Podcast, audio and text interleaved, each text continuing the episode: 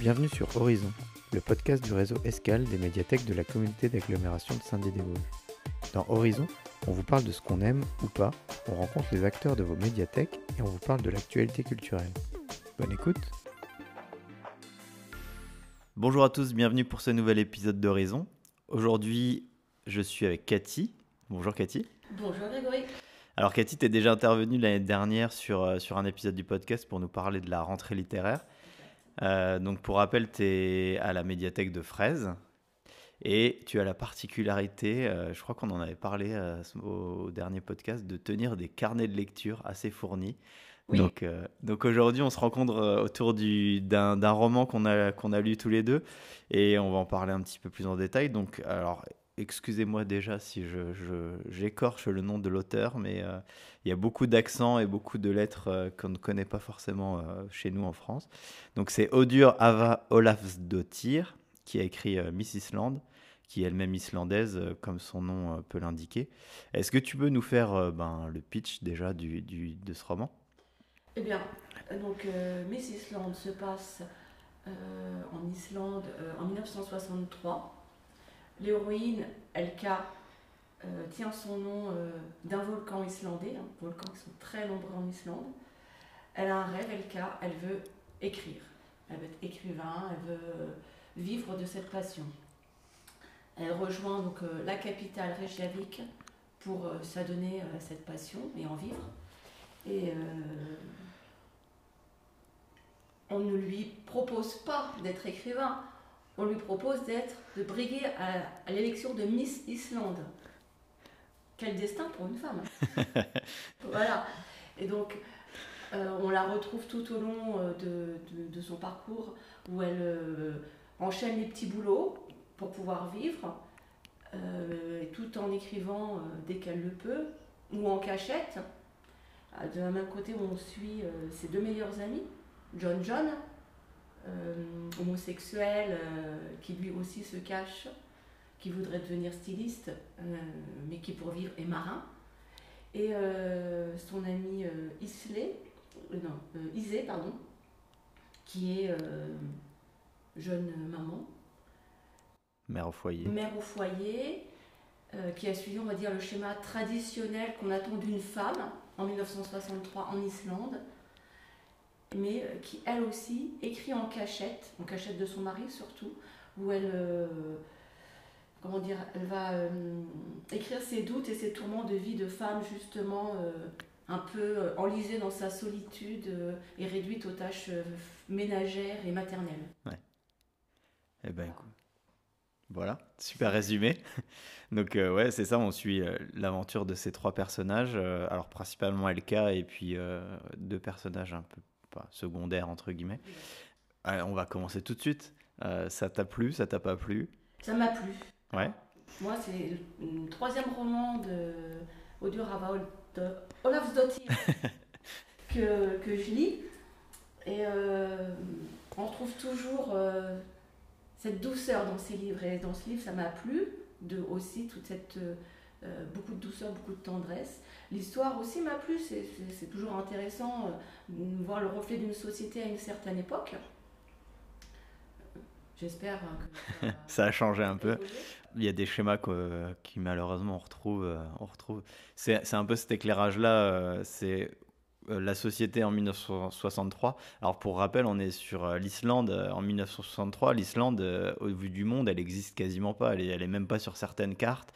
Euh, c'est 170 000 habitants, donc euh, voilà, c'est vraiment pas grand-chose. C'est un pays qui est hyper isolé, hyper enfermé sur, euh, sur soi. Et moi, ce que, ce que j'ai bien aimé au, travers de ce livre-là, c'est qu'on on parle vraiment de l'Islande. Il y a beaucoup de références à des auteurs islandais. À l'époque, ils avaient un prix Nobel de littérature, on en parle un petit peu aussi. On parle aussi de peintres. C'est assez. la culture islandaise, en fait, transparaît pas mal dans, ce roman-là. et, pour euh, avoir envie de visiter ce pays-là, ça, cette partie-là m'a pas mal plu. Quoi. Oui, c'est vrai que. Et, euh, ce que moi j'ai découvert, c'est que euh, il y avait beaucoup de poètes. Mm. J'ignorais totalement cette force de la poésie islandaise, qu'il pouvait y avoir des cafés de poètes qui se retrouvaient, je sais pas, un peu comme dans les facs, enfin, dans les universités américaines où il y avait des clubs. Là, c'était dans des bars à Poète. Et je trouvais ça assez fascinant que qu'ils se retrouvent comme ça pour échanger de leurs pratiques. Il y avait vraiment une, une vraie culture, une vraie culture littéraire hyper forte, quoi, qui transparaît. Principalement réservée aux hommes. Oui, c'est ça. Euh, les femmes qui essayent, qui s'y essayent, sont obligées de, de trouver un, euh, bah, un, pseudo à consonance masculine pour pouvoir, euh, pour pouvoir publier. Elle, on, le voit dans, dans, dans l'histoire, elle a publié sous un pseudo masculin et il y en a plein qui sont d'hommes qui sont quelque peu laissés entendre que c'était eux qui l'avaient écrit. Ouais. Voilà, c'est quand même un peu facile comme ça. Oui, c'est un peu. Euh, enfin, là, là c'est vrai qu'en Islande, c'est assez fort et au travers du roman, ça, ça transparaît, mais c'était un peu le cas euh, voilà, de, de l'époque. Euh, quand, quand j'étais une femme, ben, j'avais juste le droit de savoir cuisiner et m'occuper de mon mari et de mes enfants et, et surtout ne pas écrire. Surtout ne pas penser. oui, surtout ne pas penser. Quand on voit, enfin, même sur les premières années de, où, où, le bac, par exemple, a été ouvert aux femmes, bah, les femmes, elles étaient euh, juste capables d'aller en littérature, quoi. Et, euh, et euh, la science, etc. Bah non, une femme n'est pas capable. donc voilà. C'est... Et c'est vrai que du coup, le roman, il est hyper féministe quelque part, puisque il, incite. C'est-à-dire qu'il incite, mais il met en avant une femme qui veut écrire et qui, qui se bat pour, malgré tout, même si à la fin, elle, elle est obligée, quelque part, pour pouvoir continuer à écrire librement, de faire un choix qui la place dans la norme. Ouais. Eh ben, Figure-toi que j'étais un peu déçu par cette fin-là. Euh, tu as quand même, oui, cet aspect, euh, je, je, je, je, suis passionné par la littérature, je veux écrire, donc je donne tout pour le faire. Et à la fin, il y a, enfin, je comprends euh, qu'elle veuille que ses, ses, œuvres soient publiées et qu'elle n'a pas vraiment le choix, en fait, de les publier sous un pseudonyme masculin. Mais ah, j'étais un peu, euh, un peu déçu. C'est vrai que ça m'a.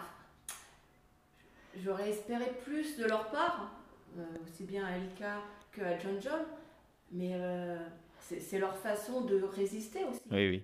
C'est leur façon de dire eh ben, flûte, vous m'imposez ça, ok, je le fais, mais je contourne.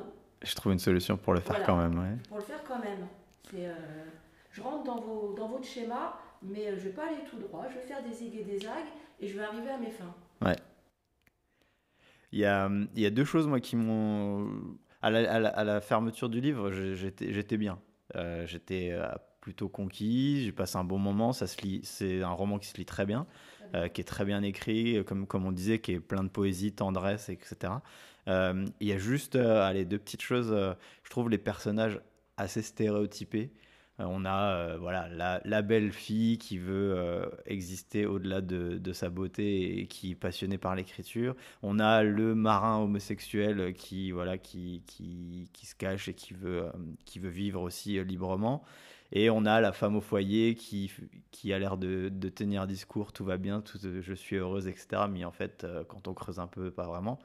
Donc, on a ces trois personnages qui sont assez, voilà, assez typique. C'est vrai que c'est très stéréotypé, c'est certainement un choix de sa part de ne pas euh, aller euh, vers euh, des, personnages plus atypiques. pour voir que c'est pas parce qu'on est dans une norme aussi qu'on ne peut pas faire des choses qui sortent de la norme. Ouais. C'est aussi. c'est très présent ça dans les romans de, de cette auteure islandaise. Ouais. moi j'ai déjà lu L'Embellie et c'est pareil, il y a des personnages, au départ on peut les croire complètement euh, lisses, et qui en fait euh, dégagent une force, une puissance de, de vie par des petites choses, mais euh, qui en font, en font des personnages dont on a envie de se rappeler. Quoi. Ok. Et, et, la deuxième chose, c'est je trouve que ça manque un peu d'émotion tu vois, Elka, le personnage principal, euh, je, trouve qu'on est beaucoup dans la description. On a, on a, du mal en fait à vraiment savoir euh, ce qu'elle ressent et ce qu'elle vit. Euh. Ça, ça, voilà, ce petit truc-là m'a manqué un petit peu, quoi. Ouais, enfin, moi je pense que l'émotion, moi je, je l'ai ressentie dans, dans, dans les, enfin, dans, dans l'écriture, la manière des. C'est écrit en fait, euh, c'est écrit comme un poème des fois.